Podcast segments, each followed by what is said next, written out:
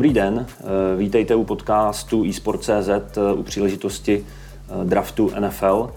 Já jsem Martin Hašek a vítám tady Radima Kroulíka, PR manažera České asociace amerického fotbalu. Ahoj Martine.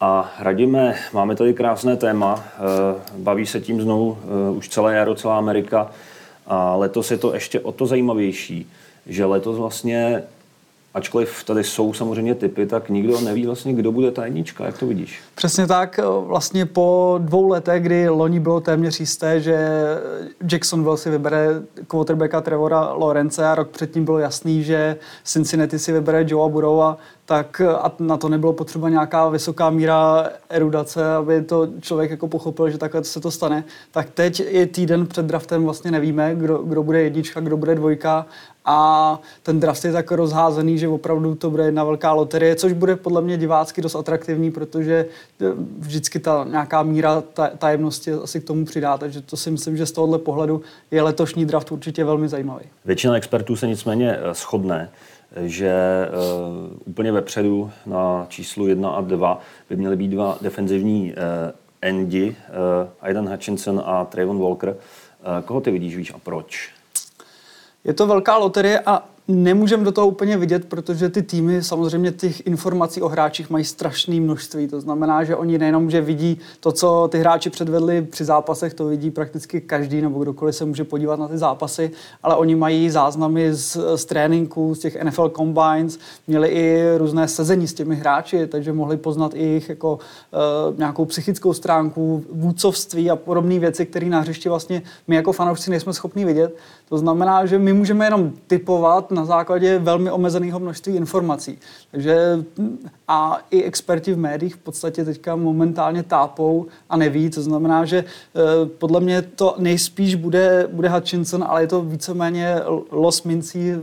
Nedá se prostě říct, eh, na základě čeho by to měl být on, ale hraje pozici, která je klíčová a měl tu produkci takovou, že by měl být jedničkou, byť spousta lidí si o něm myslí a i o ostatních hráčích, že letos si v podstatě nikdo tu roli jedničky draftu, což je velmi prestižní ocenění nebo záležitost, takže si ji v podstatě nikdo nezaslouží. Ale někdo to být musí a vypadá to, že by to mohl být Hutchinson. Zajímavé každopádně je, že letos eh, jsou hodně nahoře eh, dvě pozice a to právě ty defenzivní endi nebo nebo v přeneseném smyslu, smyslu pass rush tedy ti členové defenzivní liney, který vlastně útočí na quarterbacka, snaží se na něm praktikovat ty takzvané seky.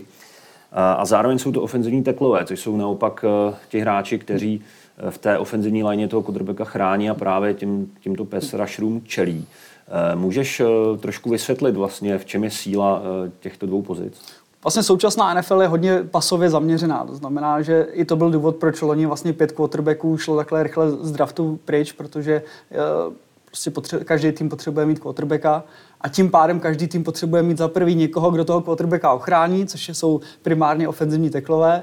A za druhé potřebujete mít hráče, který naopak totálně rozboří soupeřův útok eh, a dostane se na quarterbacka.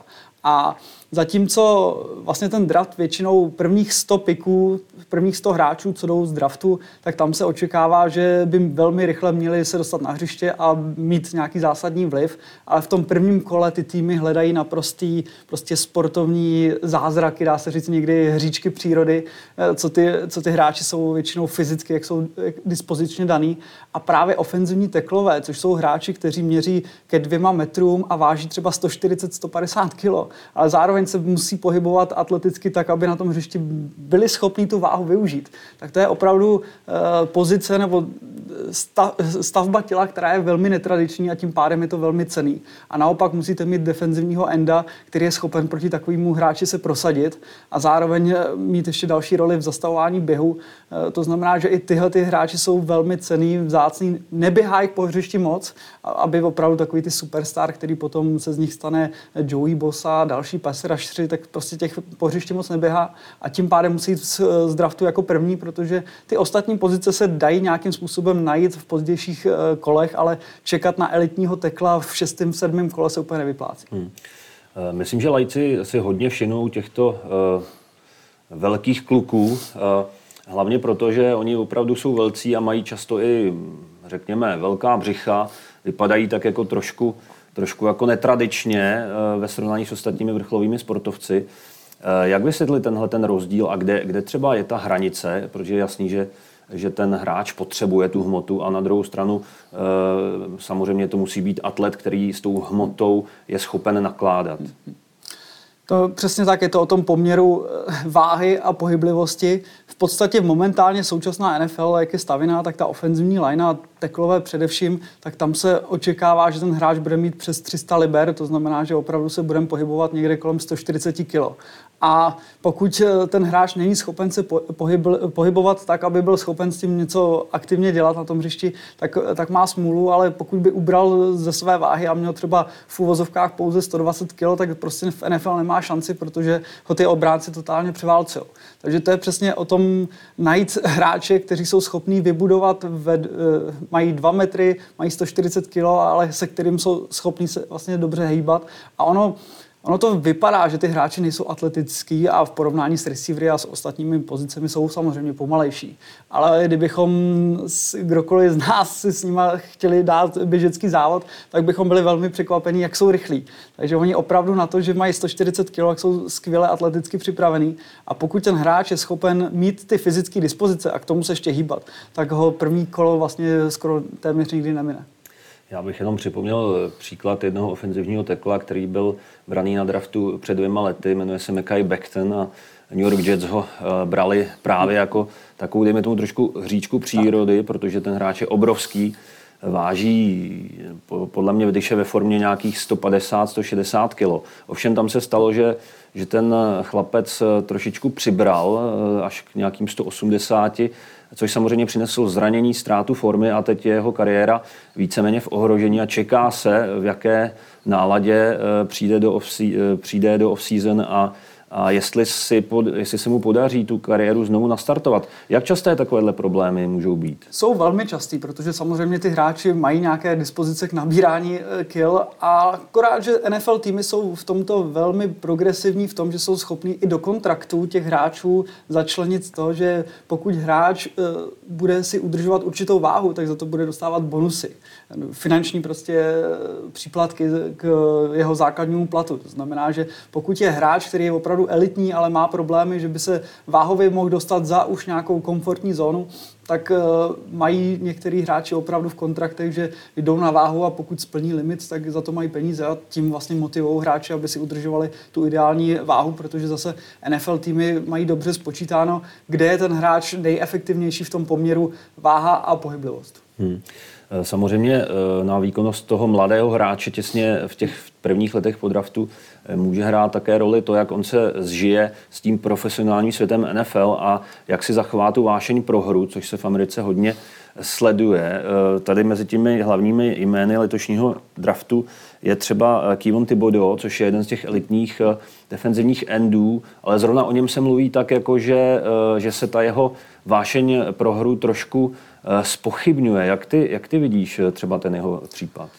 Myslím si, že obecně je to, to hraje obrovskou roli, protože přesně tak ty hráči víceméně ve všichni jsou fyzicky na tom skvělé, většinou i hrajou na, vysok, na velkých univerzitách, to znamená, že ten systém je poměrně už, e, není sice na NFL úrovni, ale je na, na poměrně jako vysoké úrovni, to znamená, že ani z tohohle, problém, eh, z tohohle pohledu to není problém, ale potom se u velký spousty hráčů naráží na to, že mají nějaké problémy e, mimo hřiště, a přesně Tiboro je jeden z těch příkladů.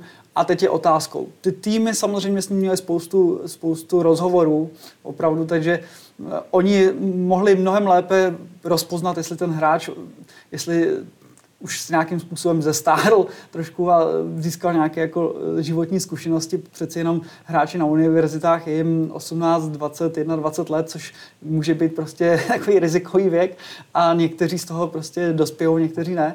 A přesně tohle jsou ty zákulisní debaty mezi týmy a hráči, aby byli schopni rozpoznat, jestli ten hráč eh, se nějak vyvíjí i mentálně a jestli jsou schopni ho ukočírovat nebo ne. A to je jeden z důvodů, proč my jako fanoušci a všichni, co jsou mimo NFL, nemáme šanci vlastně zjistit, co si ty týmy o hráčích myslí a jak vysoko je mají na tom svém boardu, protože třeba jako mohli zjistit, že ten hráč je úplně v pohodě a že to není žádný problém, že to není pro ně otazník, a nebo naopak u některých týmů to může být takový vykřičník, že na tom bordu už prostě ani není ten hráč, protože ví, že to bude jako velký problém. A těch hráčů v minulosti, kteří měli si sebou nesli nějaký otazník nebo přímo vykřičník a nakonec se z toho stal průšvih, tak je bohužel celá řada, takže musí být týmy hodně obezřetní. Ale mají k tomu veškerý prostředky, aby odhalili vlastně veškerou minulost. Opravdu to, to zkoumání hráčů, jejich minulosti a i to, co dělají mimo hřiště, je velmi důkladný, protože si ne, nesmí dovolit nějaký zaváhání.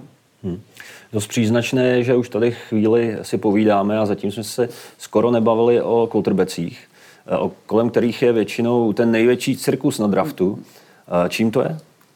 To je dobrá otázka, protože, jak jsem zmínil, NFL je pasová liga a opravdu i v minulosti ten příval quarterbacků byl značný ze začátku vlastně prvního kola a zase eh, quarterback je nejtěžší pozice ve fotbale, někdy se říká v celém sportu. To znamená, že aby to někdo hrál na vysoké úrovni, tak to musí být opravdu neuvěřitelný talent. A bohužel letošní draft eh, úplně nepřináší to, to, to nejlepší, co prostě tahle pozice sebou přináší. A Momentálně to vypadá, že tam žádný elitní quarterback není, který by měl jít na začátku, na začátku prvního kola. Byť některé týmy jsou tak eh, v takovém stavu, že musí zariskovat, že nejspíš si to, ty quarterbacky vytáhnou, ale jinak eh, experti víceméně řadí ty quarterbacky až někam na hranici prvního a druhého kola, což je velmi pozdě. Je to nezvyklý, protože v posledních letech opravdu ty univerzity byly schopny produkovat elitní quarterbacky, nebo aspoň quarterbacky, který na draftu vypadali, že budou, že budou úspěšní. Byť potom ta úspěšnost většinou bývá velmi mizivá a eh, draftování quarterbacků je opravdu disciplína sama o sobě. No, samozřejmě můžeme zmínit, že Patrick Mahomes eh, byl, myslím, v druhé desíce, myslím, na nějaké jedenácté místě, nebo myslím, tak nějak... Desátý, jedenáctý. Desátý, desátý. Um, jako nebývá to časté, že, že, ty, že ty kluby vlastně opravdu trefí toho quarterbacka v tu chvíli draftu, jejich kariéry se pak různě vyvíjí. Uh, takže když se podíváme na dvě hlavní jména quarterbacku letošního draftu, na Kennyho Piketa a Malika Willise, Ehm, jak vidíš eh, jejich možnosti, že budou draftováni letos vysoko? Tak quarterbacki mají výhodu, že opravdu ty týmy většinou jsou tak zoufalí, že musí prostě zariskovat a přestože jim ten jejich board ukazuje, že před těmi quarterbacky je řada hráčů, kteří jsou eh, mnohem jako výš na tom, na tom boardu, tak hold musí zariskovat. A ono, jak jsi zmínil, tak Patrick Mahomes, když byl draftovaný, tak eh, málo kdo Chiefs splácal po ramenou, že to byl skvělý pick a nakonec se z toho ukázal excelentní pick. Eh, samozřejmě příběh sám o sobě je Tom Brady v šestém kole, a nebo je Doug Prescott v druhém. To znamená, že opravdu můžete narazit na quarterbacka v pozdějších kolech, může se to stát, ale většinou to nebývá úplně pravidlem. E, důkazem je vlastně poslední Super Bowl, kdy oba quarterbacki vlastně byli jedničky draftu. Ale je to, je to loterie, NFL týmy s tím zatím velmi zápasí a v podstatě trefit quarterbacka je momentálně stále loterie a dá se říct, že větší pravděpodobnost je, že ten quarterback nakonec neuspěje. Takže je to opravdu házení šipek do tmy a doufat, že jedna šipka se zasekne. Fenomenem letošního draftu je určitě to, že máme 8 týmů v prvním kole, které nemají žádný pik, ale zároveň samozřejmě matematicky to vyšlo teda takhle konkrétně, že máme 8 týmů, které mají dva piky v tom prvním kole. Jak eh, tahle ta situace eh, ovlivní letošní draft? Hodně. Bohužel ty týmy, které mají dva piky v prvním kole, tak eh, zrovna jim to vyšlo na sezónu, kdy opravdu ten draft se nezdá být nějak úplně zaplněn elitními hráči, byť uh, pak se nakonec může ukázat v budoucnu, že zpětně to byl výborný draft, ale momentálně experti spíš jsou skeptický k tomuhle prvnímu kolu nebo obecně k tomu talentu, který do letošního draftu jde, což je pro týmy, který zrovna mají dva piky smula. Řekl bych, že je to smula i pro Jacksonville, který vlastně berou prvním kole a mají quarterbacka, to znamená, že teoreticky mohli uh, jenom poslouchat nabídky ostatních týmů, který by chtěli quarterbacka, ale bohužel žádný tam není. To znamená, že všechny tyhle ty týmy, které mají ty dvě kola, tak uh, mají šanci mít nějaké jako prostředky k tomu, aby mohli třeba jít s tradem uh, o pár pozic vejš ale že by, že by mohli být nadšený z toho, že budou mít dva naprosto špičkový hráče, se momentálně říct nedá. Naopak týmy, který nemají žádný pick v prvním kole, tak je to za tolik nemusí trápit, byť eh, stále je potřeba ten tým budovat skrz, skrz draft a v tom prvním kole většinou jsou ty nejlepší hráči. Takže eh, uvidíme, jestli ty týmy opravdu budou brát dva hráče, nebo jestli to bude pro ně jako munice k tomu, aby tradovali těžko říct, myslím si, že a to je zase další prvek, který ten draft určitě je atraktivní, protože nemáme vůbec eh, jasný, kdo bude jednička, nevíme, co ty týmy s těmi piky budou dělat. Hmm. No, z piky se rozhodně, zvlášť poslední dobou, velmi, velmi čile obchoduje. A jak, co se v tomhle směru ještě může stát, když zvlášť když zmíníme dva hráče, o které by na trhu určitě mohl být zájem. Jeden z nich je Debo Samuel, receiver San Francisca, který požádal o trade. A pak tady máme případ Bakera Mayfielda, který jehož taková ta horská dráha v Clevelandu skončila zřejmě příchodem Deshona Watsona. A tenhle quarterback, který byl před čtyřmi lety jedničkou draftu, je najednou Eh, možná na hraně kariéry, ale pořád je to určitě cené zboží, o který by někdo, některý klub mohl mít zájem. Takže jak eh, upozorňuji, že natáčíme maličko s předstihem, ale eh, pak s realitou se, se můžeme porovnat. Takže jak ty v tuhle chvíli vidíš tyhle dva případy? Začnu Mayfieldem. Myslím si, že hlavně Carolina Panthers, která vlastně draftuje poměrně brzo, myslím si, že v šestém, v šestém kole nebo v šestém výběrem, v prvním, kole, v prvním kole, tak oni by si měli opravdu říct, co je jejich nejlepší volba na následující sezonu. Mají Sema uh, Darnolda, což je prostě quarterback, který už tak nějak jako ukázal, že to žádná hitparáda není pokud by draftovali ať už, ať už Piketa nebo, nebo, nebo Malika Willise, tak si myslím, že ani tam vlastně nedojde k výraznému upgradeu. To znamená, že pro ně, pokud chtějí nějakým výrazným způsobem se zlepšit na této klíčové pozici, tak Mayfield určitě je hráčem, který už má odehráno v NFL, to znamená, není to taková ta sázka na nejistotu, kdy ty quarterbacki z univerzit uh, opravdu dá se říct, že to nikdo nikdy dopředu neví, co, co nakonec na hřišti předvedou.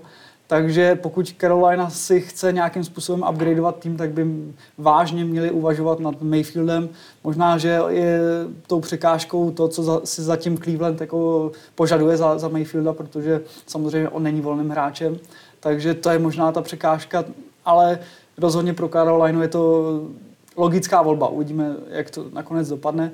Co se týká Samuela, tak taky je to to samé vlastně receiveři, to je pozice, která je taky velmi žádaná v prvním kole, protože eh, pokud máte hráče, který je fyzicky na tom neuvěřitelně a opravdu eh, může být rozdílovým hráčem, tak eh, příklad loni vlastně Chase, Jamar Chase, který opravdu, dá se říct, totálně posunul Cincinnati úplně na jiný level v útoku.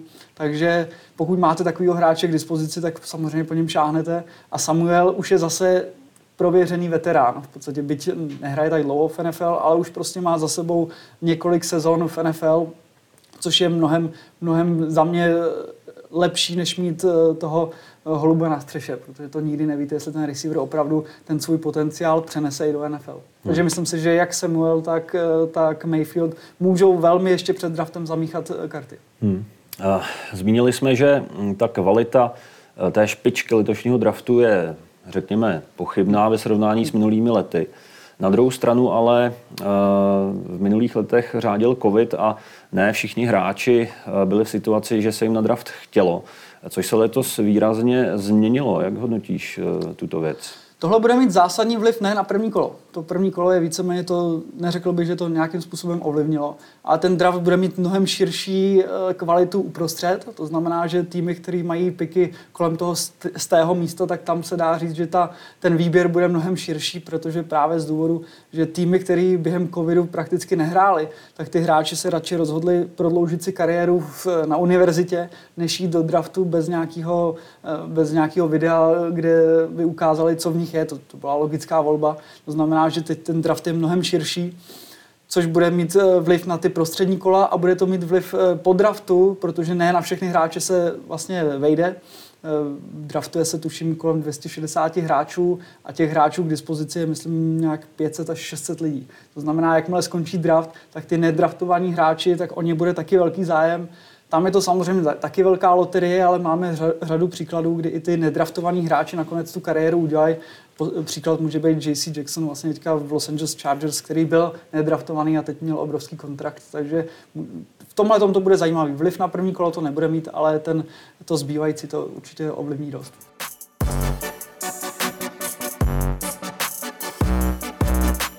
Eh, pojďme si vyzkoušet eh, ten náš klasický mock draft.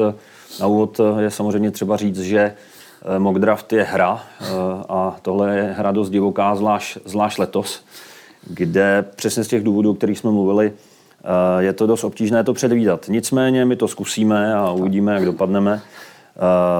Zkusíme se střídat. Dávám ti přednost na čísle jedna, takže koho zvolíš na jedničku? Určitě si myslím, že to bude defenzivní end a bude to za mě Adrian Hutchinson. Který by teda Sheldon Jackson byl Jaguars. Můžeš trošku osvětlit, proč zrovna tenhle hráč by se Jack zhodil? Tak Jaguars s tím, že skončili poslední, tak se dá říct, že těch, těch problémů mají víc. Výhodou u nich je, že mají, nebo aspoň si myslí, že mají vyřešenou tu nejzákladnější otázku, a to je, quarterback. Takže eh, těch děr, kterých tam mají v tom týmu je spoustu, ale defenzivní line je samozřejmě pro ně taky klíčová, protože v minulosti ta jejich hra defenzivní liney a tlaku na soupeřova quarterbacka byla mizerná, takže je to určitě dobrý, dobrý první krok ten tým nějakým způsobem výrazně zlepšit. Není to taková ta klasická první volba, ať už eh, ať už eh, defenzivní linemeni, kteří šli jako první někdy v minulosti, není to prostě někdo, kdo ta sázka na jistotu, ale momentálně je to asi nejlepší volba. Musí doufat v Jacksonville, že opravdu se z něj stane ten elitní pass rusher, který by byl rozdílovým hráčem. Hmm. Tak na čísle dvě uh, budu vybírat uh, Detroit Lions a my tady uh, pro, něj, uh, pro ně máme dalšího defenzivního enda a to Trayvona Walkera. Eh, jak už jsme se bavili, eh, Trayvon Walker eh, je v těch komentářích v podstatě na úrovni Aidena Hutchinsona. Uvidíme, jak to nakonec dopadne. Je to, je to zajímavý případ, protože je to jeden z těch hráčů, kteří, kteří před pár měsíci třeba nebyli tak vysoko na draftu a v posledních týdnech letí, letí nahoru. Čím to je? U, u něj se hodně dlouho uvažovalo nad tím, že on bude mít skvělý výkony v těch eh, NFL Combine, což jsou opravdu takové ty atletické dovednosti, které nemají vlastně s fotbalem nic společného. Jsou to prostě sprinty a různé dovednosti eh, bez výstroje, prostě jenom trenky, tričko a prostě pobíhání po, po trávníku. A tam opravdu on ukázal naprosto elitní výsledky, které ho vystřelili vzhůru Nicméně spousta expertů prostě říká, že bez té produkce na hřiště, té fotbalové, to není úplně ideální a on opravdu ještě někdy v prosinci nebo v lednu figuroval i v druhém kole v některých mock draftech. To znamená, že opravdu je to hráč, který vystřelil na poslední chvíli, což určitě je s velkým vykřičníkem. Hmm. Tak číslo tři, koho nám nabídneš? Tak Houston Texans vybírají na třetí pozici a to je taky tým, který je, dá se říct, po rozkladu, takže tam eh, cokoliv, co můžou vzít eh, a upgradeovat tým, tak to bude velký plus a za mě ofenzivní lineman Evan Neal je jedním z těch příkladů, kdy to je opravdu taková jako hříčka přírody, fyzická. Doporučuji si vygooglovat jeho fotky, jak vypadá bez trika, protože to je opravdu to je pořízek, který má 150 kg, ale nikdo by to do něj neřekl, protože těch 150 kg má poměrně dobře stavěných a je i atleticky na tom výborně a je z univerzity z Alabamy, což je elitní škola. To znamená, že opravdu všechny ty předpoklady hrají k tomu, aby byl výborným hráčem. Uvidíme u těch obrovitých hráčů, jak, jak jsi zmínil u Bektona, může být někdy problém zdravotní, anebo to, že to s tou váhou přežene, ale opravdu Evan Neal momentálně v naprosto špičkové formě, takže to si myslím, že bude uh, elitní hráč. Hmm. Na čísle čtyři vybírají uh, poprvé uh, New York Jets a uh, tam je třeba uh, říct, že jejich manažer Joe Douglas uh, je bývalý uh, ofenzivní lineman a a v posledních dvou draftech bral, eh, bral linemany ofenzivní, eh, což by mohl udělat znovu i teď, zvlášť protože Jets přišli eh, na volném trhu o svého pravého tekla, nemají tu řadu ještě úplně vyřešenou. Nicméně Jets měli především problémy v defenzivě v minulé sezóně, takže my tady máme pro Jets Kevona Thibodeau, o němž jsme mluvili, že je to takový trošku záhadný prospekt v tom smyslu, že, že ti manažeři zvažují, jestli teda opravdu bude schopen odolat těm lákadlům eh, života mladého milionáře a věnovat se plně hře, ale mm, ty jeho, eh, ty jeho předpoklady eh, jsou určitě veliké. Před, dejme tomu, rokem dvěma se o něm uvažovalo i o, o mm, jedničce pro letošní draft takových těch prvotních v prvotních typech, takže, eh, takže Jets tady získají velmi kvalitního defenzivního hráče eh, s vysokým stropem a uvidíme, jak to bude v realitě. Co číslo pět? Pět mají Giants, kteří se nechali slyšet, že vlastně dají ještě šanci svému quarterbackovi Danielu Jonesovi, který zatím, přestože byl vlastně vybrán někdy jako čtvrtý hráč, teď nevím, v kterém draftu, myslím 2019, tak pořád mu věří, že by mohl prorazit a k tomu potřebuje určitě, aby hráči okolo něj byli kvalitní, takže a kde jinde stavět než na ofenzivní léně. Takže tam si myslím, že, to, že by to mohlo být i kým Ekonu, kde tyhle ty dva ofenzivní linemeni, ať, už Ekonu nebo Neil, jsou považovaný opravdu za dva top ofenzivní tekly v tomhle draftu, kde ta sázka je poměrně tak nejistější, jak může být, byť vždycky je to loterie, ale myslím si, že, že je to takový jako poměrně sázka na jistotu a tu ofenzivní lineu Giants to rozhodně vylepší, byť před dvěma lety taky v prvním kole vybírali vlastně ofenzivního tekla, ale je potřeba mít dva kvalitní ofenzivní tekly, takže tam si myslím, že je to dobrý základní stavební kámen k tomu, aby Johnsovi dali tu šanci, aby ukázal, že je opravdu quarterbackem, který měl být draftován v prvním kole takhle vysoko. Mm-hmm. Eh, ta dominance těch, eh, těch linemenů, eh, ať z jedné nebo z druhé strany hry, bude pokračovat i na čísle 6. Přestože Carolina, Carolina Panthers je v neúplně záviděné situaci co, ohledně quarterbacků, ovšem, ovšem quarterbacki v téhle letošní třídě na tom nejsou úplně skvěle. Mohli by se vybrat Kennyho Piketa, případně Malika Willise, ale, ale my jsme tady eh, zůstali eh, u té eh, důležité fotbalové myšlenky, že, že zápasy se rozhodují takzvaně v příkopech, kde tedy proti sobě stojí ti velcí kluci ofenzivní a defenzivní liney a máme tady Charlesa Krose, ofenzivního tekla, který teda teoreticky může, může pomoct ať už se mu Darnoldovi nebo Možná, eh, možná Bakeru Mayfieldovi uvidíme, jak to v Karolajně vyřeší, ale je to určitě uh, hráč, který uh, může tomu týmu pomoct. Číslo sedm. Máme opět, opět Giants a myslím si, že samozřejmě oni musí investovat i do obrany a defenzivní line je samozřejmě logická volba, takže mohl by to být jeden z výborných pass rusherů a to je Jermaine Johnson. Myslím si, že Eh, tak jak ofenzivní teklové, tak samozřejmě pass rushři jdou velmi rychle eh, z bordu, protože to je opravdu pozice, kterou musíte mít a těch elitních hráčů prostě v pozdějších kolech moc nenajdete. A tady si myslím, že je asi zajímavý sledovat to, nejenom ten ten eh, vertikální board, kdy srovnáváme defenzivního enda číslo 1, číslo 2, číslo 3 mezi sebou, ale zároveň porovnáváme to, jestli defenzivní end číslo 4, protože jsme vlastně teďka už měli před sebou několik vlastně elitních defenzivních endů, ať už Hutchinson uh, nebo Walker, tak uh, jestli i hráč číslo 4 na své pozici je stále lepší než quarterback číslo 1.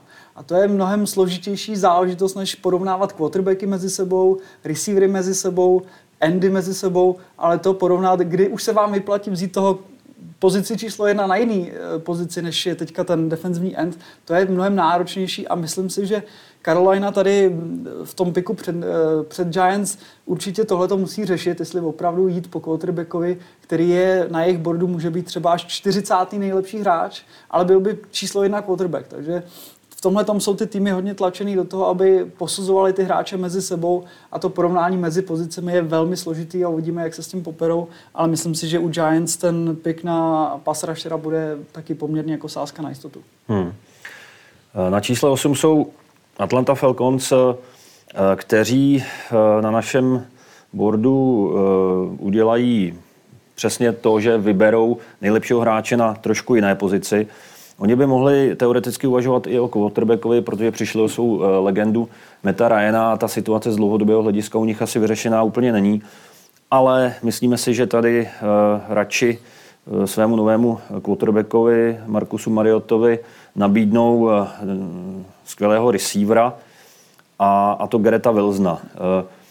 Tady jsou, jsou tady nějaká dvě, tři jména receiverů, o kterých se uvažuje, že, že by měli jít vysoko. Garrett Wilson je takový ten opravdu eh, velmi rychlý, dynamický quarterback, zároveň, zároveň šikovný. Eh, takže ačkoliv, eh, ačkoliv možná v jiných mocích by, by to třeba nebyl nejlepší receiver, jsou na to různé názory, tak my tady pro Falcons máme, právě jeho a jsme u čísla 9. Tak, Seattle Seahawks, pokud by ten draft opravdu dopadl takhle, tak si myslím, že by se právě plácali po ramenou, protože by jim spadl do klína vlastně nejlepší corner, uh, což je Ahmed, Ahmed Garner. Eh, což má být jeden opravdu z elitních kornerů v letošním draftu a opravdu špičkový. Dá se říct, že letošní draft nabízí dva poměrně, nebo ne poměrně, ale elitní kornery, nebo aspoň tak, jak se momentálně jeví a brát kornera z pozice číslo 9 už smysl dává. Ono to, to není pozice, kterou byste brali úplně jako jedničku, dvojku, trojku draftu, ale pokud z deváté pozice jste schopný vzít takhle elitního kornera, který by měl být rozdílovým hráčem a opravdu je tím nejlepším na své pozici v draftu, tak je to určitě něco, po čem Seattle rád sáhne, eh, takže to si myslím, že by pro ně byl skvělý pick. Každopádně eh, jenom zmíníme drobnost, že Ahmadu Garnerovi se říká sos, tak. takže ten by tomu určitě dodal šťávu a když jsme u těch pochutin, tak na desíce znovu eh, budou eh, brát New York Jets. Paradoxně ten pick získali právě od Seahawks. A v našem moku získají právě Jamesona Williamse. Eh, což je mm, také rozporuplný výběr, protože ten hráč má skvělé předpoklady. A vlastně v minulé univerzitní sezóně byl možná, možná nejlepší receiver, shodneme se. A Každopádně má vel, velkou budoucnost, ovšem se zranil a je vlastně jasné, že eh, nestihne, nestihne ne ani tréninkový kemp, ale nestihne začátek sezóny. Možná se dostane do hry, eh, do hry v polovině sezóny. Ovšem na druhé straně, pokud se ten hráč uzdraví a eh, prokáže, prokáže to, co, to, co sliboval na univerzitě, tak z dlouhodobého hlediska to může být hit a Jets eh, rozhodně nejsou ještě v pozici, že by, že by eh, jim nějak extrémně záleželo na tom, co se stane v letošní sezóně. Oni pořád ten tým budují eh, pro nějakou světlou budoucnost, takže v tomhle ohledu by, by tento hráč Jameson Williams se jim mohl hodit. Tak, tady určitě do toho vstupují ty informace, které týmy mají, protože uh, on si vlastně přetrhal přední křížový vaz v koleni, což v minulosti bylo velmi vážné zranění, který opravdu tu kariéru prakticky končilo. V současné době hráči jsou vel, většinou schopní vrátit se na víceméně 100%. To znamená, že ty týmy mají vlastně lékařský záznamy o tom hráči, jak se to, ta rekonvalescence vlastně vyvíjí a mají od vlastně týmových doktorů mají informaci, jestli se ta léčba opravdu posouvá k tomu, aby byl stoprocentní. Pokud je odpověď eh, ano, že opravdu eh, dá se předpokládat, že ten hráč se vrátí do své původní zdravotní, do svého původního zdravotního stavu, tak není eh, na škodu takového hráče vzít vysoko, protože přesně jak jsi říkal, začátek sezóny nestihne, ale pokud budete mít rozdílového hráče v půlce sezóny a pak následující čtyři roky, tak si myslím, že to je rozhodně, rozhodně to stojí za tu volbu a pomohlo by to quarterbackovi, vlastně Wilsonovi, který bude mít druhou sezonu a ještě před sebou má takový ty roky, kde má dokázat, že je opravdu tím hráčem eh, na svém místě. To znamená, že je potřeba dát mu receivery, který jsou schopní opravdu být rozdílovým a Williamson rozhodně, Williams rozhodně rozdílovým je. To znamená, že opravdu byl by to skvělý pick a pokud by nebylo toho zranění, tak je reálný, že by byl eh, vybrán mnohem dřív, ale vždycky tam ten otazník trošku visí nad tím zraněním. Tak, to desítku máme. Děkujeme za pozornost a užijte si draft.